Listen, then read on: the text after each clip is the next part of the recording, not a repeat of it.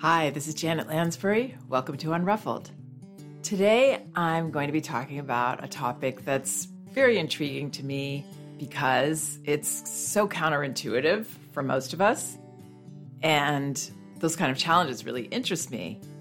This topic is helping children feel more self confident and more positive. How can we do that? The advice I give in this podcast may be a little bit surprising. First, I want to talk about a new product from Ritual Vitamins. This time it's for gut health. It's called Synbiotic Plus. My family's been taking Ritual vitamins for years now. We trust Ritual because A, they develop products based on research and science, and B, because they only use the highest quality traceable ingredients. There's a visible supply chain, so you know just what you're putting into your body, exactly where it comes from, and why. Synbiotic Plus is no different. My husband and I, we've been taking Synbiotic Plus for a couple of months now, and honestly, I feel great, and my husband does too. Each Synbiotic Plus capsule contains a prebiotic, probiotics, and a postbiotic to support a balanced gut. This is important because it's estimated that 70% of our immune system is located in the gut. And Synbiotic Plus is designed as a delayed release capsule, so the good stuff can survive the acids and enzymes in your GI tract. That means that the good bacteria actually make it all the way to your colon, which is the best place for probiotics to survive and grow. Makes sense, right? Right now, Ritual is offering my listeners 10% off Synbiotic Plus during your first three months. So please check it out. Visit ritual.com slash respect to start Ritual or add Synbiotic Plus to your subscription. That's ritual.com slash respect. Okay, so parents often reach out to me on a topic that was really important to me as well as a parent. It's about encouraging our children's self confidence. How do we do that? Well, simplifying this, we can look at the Oxford Dictionary definition of self confidence, which is a feeling of trust in one's abilities, qualities, and judgment. So, how do we encourage children to trust themselves and their abilities? Well, we trust them and their abilities because we are these powerful influencers in our child's life. And it's just like if we want our child to feel that they deserve respect, then we have to respect them to show them that. It's the same with self confidence. And this is why Magda Gerber's first principle of her approach is basic trust in the infant as an initiator, an explorer, and a self learner. Children have the goods to be learners. They know what they're doing in this department. They don't need us to decide what they should learn when in these early years, or maybe ever. So we want to trust in them, meaning we're trusting the way that they explore, the way that they process, and the way they learn from their experiences. And to do that, we actually want to lean into what they're feeling and what they're exploring, what they're interested in in their time rather than taking it upon ourselves or maybe following the normal urge that many of us have. I have it to try to work them through what they're learning, their issues, work them through situations, work them through feelings, to fix them, to try to make it better.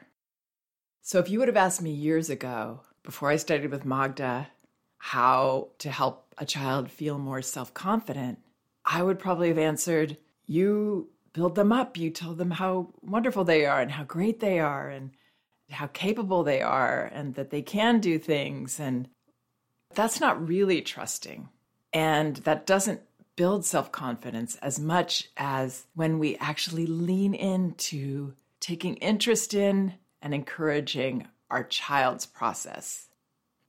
I think the easiest way for me to explain this is through questions that parents have shared with me. So that's what I'm going to do. I have three here. The first one is in the comments section of my website on a post for one of the podcasts I did with Australian parenting expert Maggie Dent called Boys Do Cry and They Need to. So here's what the parent asked. She said, Being a mom of two boys, one rooster, age four, and one lamb, age eight, this is very helpful, but it is so challenging. Switching from the rooster to the lamb is exhausting. My lamb has recently started saying things like, I'm stupid. I hate myself. I don't deserve anything. I'm not good at anything. How do I address this? I've tried saying it might feel that way because of the situation and it's okay to be frustrated, disappointed, etc. But it doesn't seem to change things. He's very hard on himself and it is hard for me to let him feel all these negative feelings, especially when directed towards himself. When I was younger, I suffered because of a lack of self confidence and negative self image. So it is a very difficult thing for me to address with him. My instinct is to tell him, You shouldn't hate yourself. You can hate the situation. Or to try to get him to journal about the things that make him feel that way. We try to discuss things like the things he likes about himself or what he feels good about. It seems hopeless at times. He has no problem sharing his negative, sad feelings, but cannot seem to find positivity. So, just to explain what this parent was saying about the rooster and the lamb, so those are Maggie Dent's terms for two different types of personalities.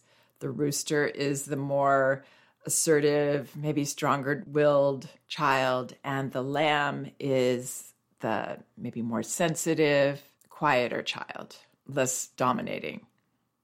The first thing that stuck out to me in this note, it's just an aside, is that she said the switching from the rooster to the lamb is exhausting. So, right there, that gives me a clue that maybe this mom has taken things upon herself, seeing things that are her role that actually she could let go of and trust more.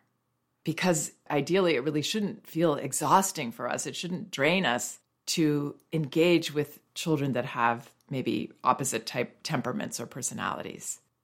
The reason it does usually is because we are trying to help lift this one up. We're trying to help put this other one in their place because maybe they come on very strongly. And really, it's our job to, you know, give boundaries and be the leader to these children, but not make up for or in some way fill in for their strengths or their weaknesses.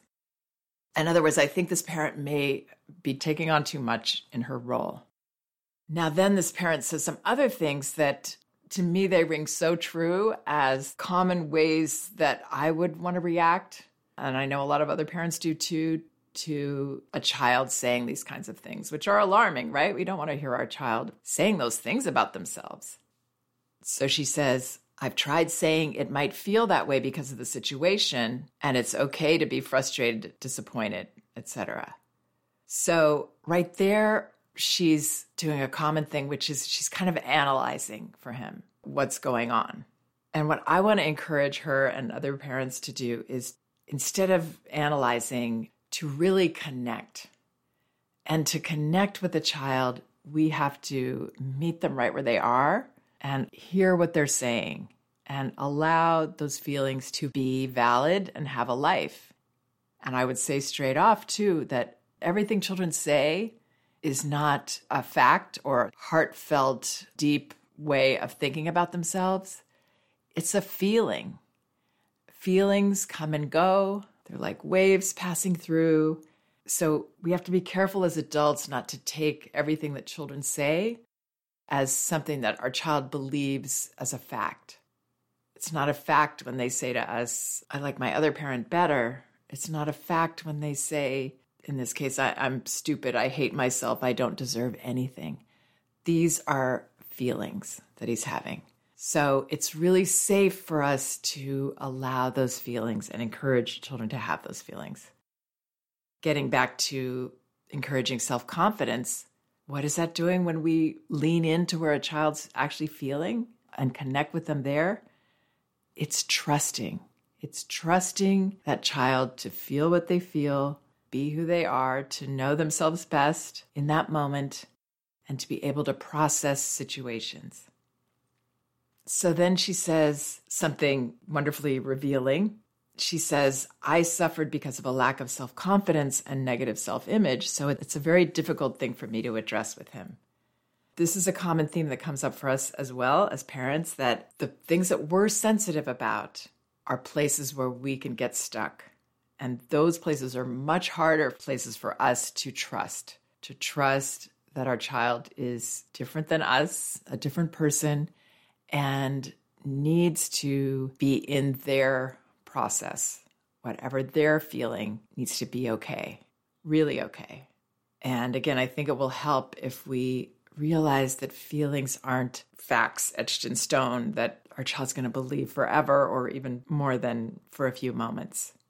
These feelings, he can hold on to them longer if he doesn't feel that they're being really heard and accepted all the way. If he feels this kind of uncomfortable, pushing back, not really allowing and accepting, not trusting that it's safe and okay for him to feel those things. So she brings up such great examples of human impulses that we have, especially if we're parents. We don't want to see our child suffering and we want to help them come out of that.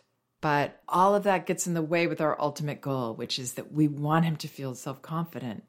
That means trust in himself and his abilities and his process. So she says, My instinct is to tell him, You shouldn't hate yourself. You can hate the situation. And right there, that's another common thing that every great parent I know has probably felt at some point, which is we just want to say, You shouldn't feel that way. I don't want you to feel that way. Don't feel the way you're feeling. She says that's her instinct. I don't know that she's actually telling him those things, but that's the message that children get you shouldn't feel depressed. Look at all the things you have in life that are so positive. Have we ever heard that? Or have we ever said that to someone? Well, yes, this sad thing happened, but look at all the good things that you have going on in your life. You know, it could be worse. We're denying feelings when we do that. We're denying the other person's feelings. We may be denying our own feelings. And it doesn't help us process through the feelings and learn from them and move through them leave them behind. Somebody else can't do that for us. We have to do it for ourselves. And children have to do it for themselves in their own unique way and time. And she says, we try to discuss things like things he likes about himself or what he does feel good about. So, discussing things that he likes about himself is trying to insert positivity, trying to get a child to feel better and think positively which is understandable because this is a soft spot for her. This is a tender place for her, the self confidence. She doesn't want to think of him having a bad self image. And honestly, I don't think that he does. But again, seeing everything as a process, this is something he's wanting to express to her, to share with her. It's the healthiest thing. How great that he's saying these things instead of just thinking them to himself. And the fact that he's sharing them means that she can receive them. And that's what I would do. I would lean into, wow, you're saying you're, that makes you feel stupid? What makes you feel stupid about this? Because you couldn't do it the first time? Ah, makes you feel like you can't do things, huh? Or I hate myself. Ooh, you're really getting down on yourself, huh? You don't like yourself right now. What's going on with that? I don't deserve anything. Wow, it feels like you don't deserve anything. That's some pain inside, right? I want to know about that. I want to hear more about that. So I realize leaning into the feelings, it always takes this leap of faith. For me, I've, I think I've said this before here. I feel like I've actually left the water running in the bathtub and it's just going to overflow if I really allow this. But this is the key this is what helps him to feel trusted in his process and trust in himself. We can trust in ourselves when, when it's okay to go to all those dark places in ourselves. And when we can share those, just that act of sharing them and being accepted and acknowledged for what we're sharing, sometimes that can be all we need to start to let go of them, move through them. But this is not our process, it belongs to our child. So we have to trust him to do it his way and stay connected is the best thing that we can do. Show him that support. Obviously, you're not agreeing that he can't do anything or he doesn't deserve anything, but you're really interested in what he's feeling and where he's getting these things and what's the feeling within those feelings. It sounds like he's hurt. And that's the part we want to help him get to, if possible. So, this parent did all these intuitive things, normal things. And what I'm suggesting is not intuitive at all. I, I realize that. And when things aren't intuitive, that means for most of us, we will never reflexively be able to do these things. And so we may need to take that pause to recenter ourselves because reflexively, we're going to do all these wonderful, loving things that this parent is doing. Okay, here's another question. This parent says, applying your principles of respectful parenting have helped equip us for raising a wonderful, empathetic, and curious five year old girl. But lately, we've been struggling with a high sensitivity to embarrassment. We've been traveling and visiting friends and family of different ages. It started when we were spending time with one of my adult friends, and I was teasing my friend, and we all had a good laugh. But my daughter thought the laughs were directed at her and was very sad and shut down. She repeatedly said throughout the day, I didn't like it when you all laughed at me. And I assured her that we were all laughing at my friend and not her. We've already talked about the concept with her friends at preschool that it's okay to laugh with each other, but not at each other. While this incident happened a couple weeks ago, she still struggles with the feeling that everyone is laughing at her. It's gotten to the point where when she's trying to make us laugh, being silly and making jokes, she'll immediately regret it and get that self conscious and defensive reaction.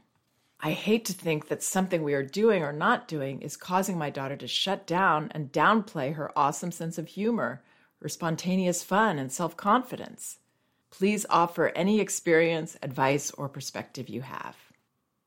Okay, so this event happened where the daughter got confused and it brought up feelings for her that were really uncomfortable. So, this mother is handling it in very normal, loving ways. She says, I assured her that we were all laughing at my friend and not her. I mean, that was a good thing to clear up for her. But the truth is that just as with the previous child's feelings about I'm stupid, I hate myself, I don't deserve anything, this child feeling upset that maybe there was this attention on her, that she was being laughed at, is a feeling that she's processing. Like I said, it was good that the mother clarified that it wasn't about her. But then I would still go from there straight to what my child is feeling, leaning into that. Wow, it felt like they were laughing at you. And how did that feel? You know, asking your child, engaging with your child around this with that openness, letting that feeling be that she felt like she was being laughed at. And how did that feel? That didn't feel good to her.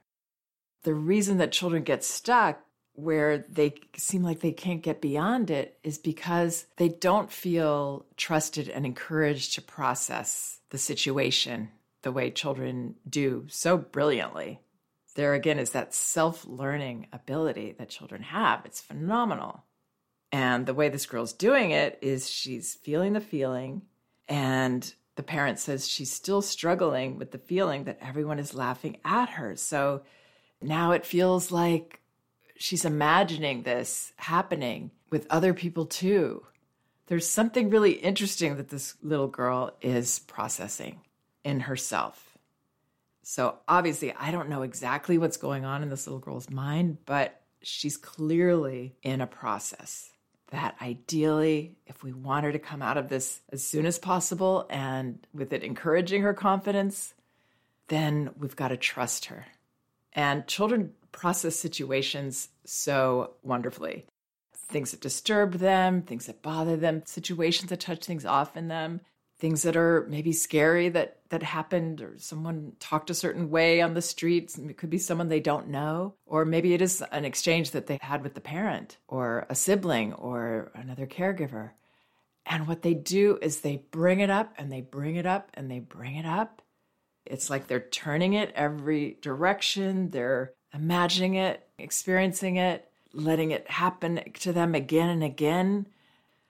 It's really this thorough, very therapeutic learning process that they have to making peace with it. And this process can't be rushed, can't be taken on as ours to manage. It really has to be trusted in our child to give them this self confidence that children are born with, these seeds of self confidence. It's not like we have to build it for them. They already have the seeds there. They just need to be nurtured. And nurturing it is back to that word again trust. Trusting them so that they have more and more trust for themselves. The really cool thing that this little girl is doing is actually recreating the situation again and again for herself to explore it more fully and deeply and also explore her parents' reaction to it. You know, she's obviously, because children do, she's getting the feeling that her parent is not comfortable with this and wants to resolve it for her. And what that does is cause a child to have more interest in wow, why is this so disturbing for my parent too? So she's got that to explore. So that's why our responses that aren't as trusting can actually make the issue go on longer, which is obviously the opposite of what we hope for. That's the part that we can play in this without meaning to, with all of our best intentions. So I think that may be happening here and in the previous note as well in this case, the parent says, I hate to think that something we're doing or not doing is causing my daughter to shut down and downplay her awesome sense of humor, her spontaneous fun, and self confidence. Yeah, so that's a disturbing worry that this parent has. And this is such normal adult thinking that we think of things as kind of done. And for children, we see things as a result that, oh no, this is done and she feels this way now and what's happened here, instead of realizing that children, their minds and their imaginations and their emotions are all in motion. They're always in that process. We'd be so healthy to be more like them. But of course, as parents, what do we do first? I'm raising my hand. We worry. So it makes sense. But what I would do is Again, lean in to this and trust her process. Wow, now you're being silly, and then you are feeling that feeling of what it's like to be laughed at. That felt upsetting to you or disturbing, or how did it feel? Is even better. Not deciding anything how she should feel, but really curious. How does that feel when it feels like people are laughing at you? And even when you're making us laugh and that it's uncomfortable, right? What is that in you? None of these specific words matter. What matters is that we're open to and we're receiving and allowing the feelings to live and breathe, trusting that these are all in motion, they're passing through, and she's learning from them. She's learning about this situation. She'll be a master at this idea of being laughed at versus laughing with by the end of this if we can trust her. All right, here's one more. Recently, my four year old daughter has been experiencing anxiety with me on the scene, but does well when I'm away. She was taken out of her gymnastics class because compulsory masking, and eight months later, we rejoined, but she cried when I left her side and kept running to me. I tried rewards and empathy, but she ultimately did not want to stay in the class. If I'm helping her at school, she wants to be near me. She cries when I drop her off in an unfamiliar setting, but then does fine after a couple minutes. How can I teach her to be confident right away? I admit I am not this way, but I want her to be. I love this parent admitting her soft spot. Oftentimes, again, it's about us that we struggled with something, and so we're extra uncomfortable with our child struggling with it. And again, with this type of process of getting comfortable, the girl was away from the class for eight months, and maybe the other children were all still in it. So now she has to start all over again. And it's even a bit more challenging than that because the other children have been continuing, maybe. Now she has to come into this situation where other children are more comfortable and like in the groove of it, maybe, and she's not.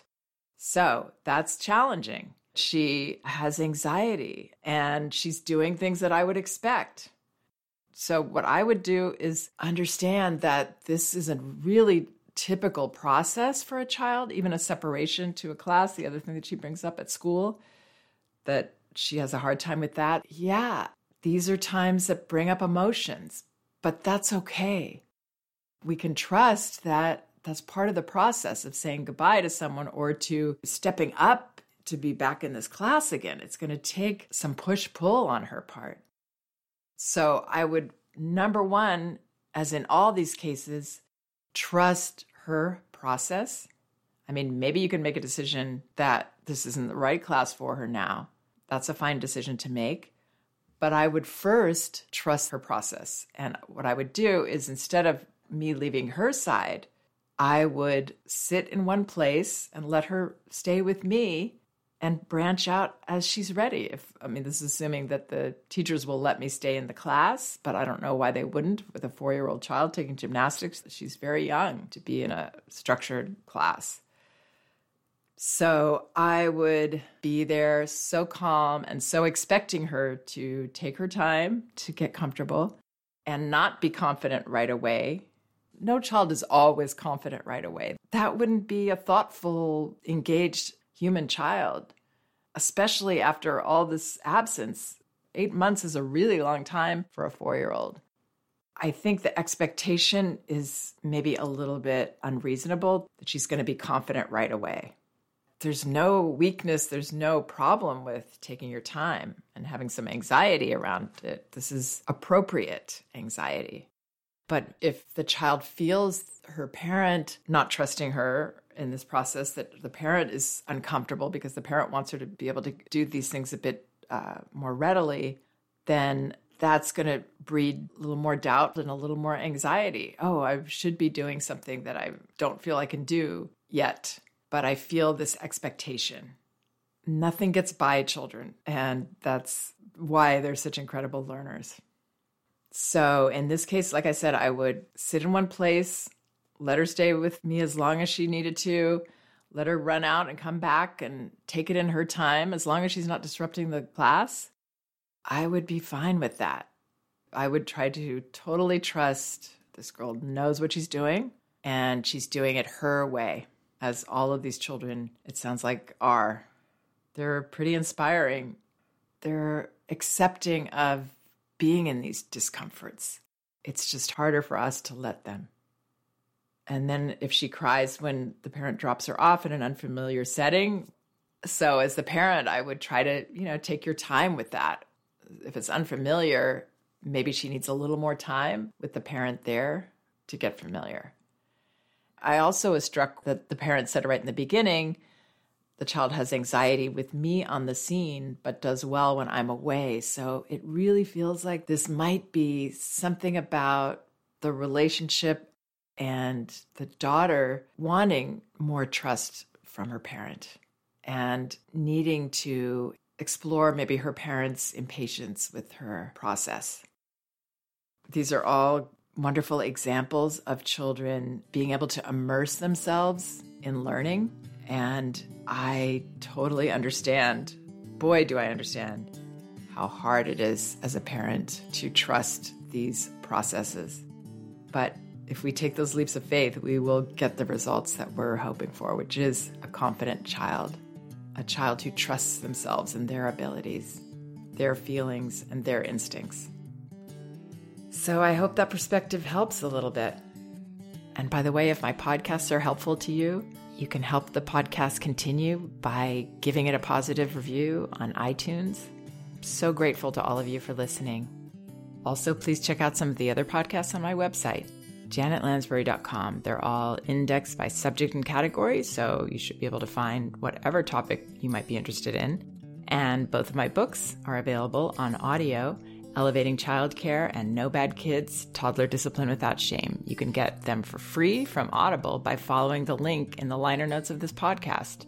You can also get them in paperback at Amazon and in ebook at Amazon, Barnes & Noble, and apple.com. Thanks for listening.